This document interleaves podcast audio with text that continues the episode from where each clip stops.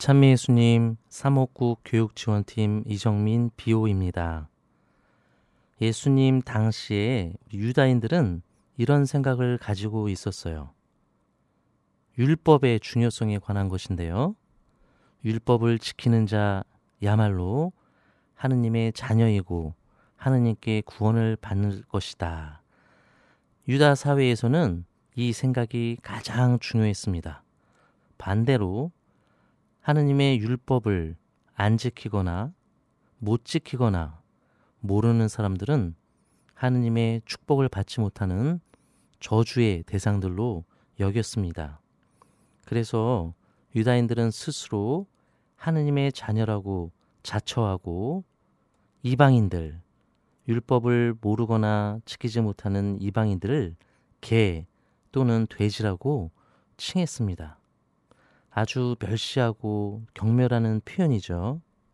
우리도 한참 후에 살고 있는 우리도 똑같을 것 같아요. 누군가 나에게 개, 돼지라고 한다면 다들 기분 좋지 않으시죠? 저도 분노할 거예요. 그런데 어떤 우리 신자분께서 이런 질문을 저한테 하신 적이 있습니다.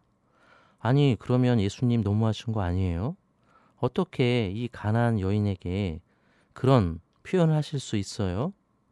물론 일리 있는 질문입니다. 그런데 먼저 복음의 배경, 띠로 시돈 지방이 나오죠. 이 지방들은 유다, 예루살렘에서 한참 떨어져 있는 멀리 떨어져 있는 이방인들이 사는 곳이에요. 그래서 당연히 하느님의 구원이 없는 곳으로 여기졌죠.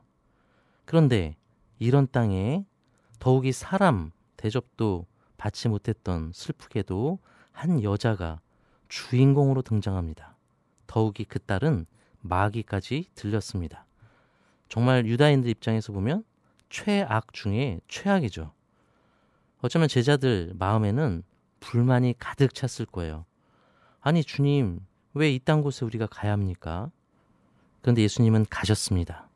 만나셨습니다. 얘기를 들어주셨습니다. 그리고 더 나아가 치유해 주셨습니다. 많은 사람들에게 특히 제자들에게도 이 장면은 말도 안 되는 장면이고 스승에 대한 불만, 불만이 서려 있는지도 모릅니다. 자, 우리들의 모습도 비슷한 모습이 있지 않을까요? 우리 열심히 신앙생활을 하면서 한편으로는 우리 가기 싫은 곳, 만나기 싫은 사람, 이 분명히 있어요. 내 마음에 보기에 더러워서 가기 싫기도 하고 사실 저도 그래요. 때로는 아 정말 왜 이곳에 내가 가야 될까라고 생각할 정도로 그런 곳이 있어요. 어쩌면 부족한 우리 마음, 미워하고 있는 우리 마음 또는 미워하고 있는 옆 사람의 마음이 가장 지저분하고 가기 싫은 곳이 아닐까요? 그런데 바로 이곳으로 예수님은 또 오십니다. 나를 만나러 이곳으로 오십니다. 빵은 구원을 뜻합니다.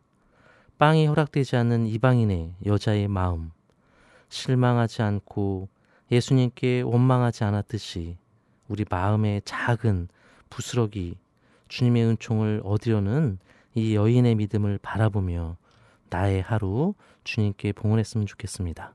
아멘.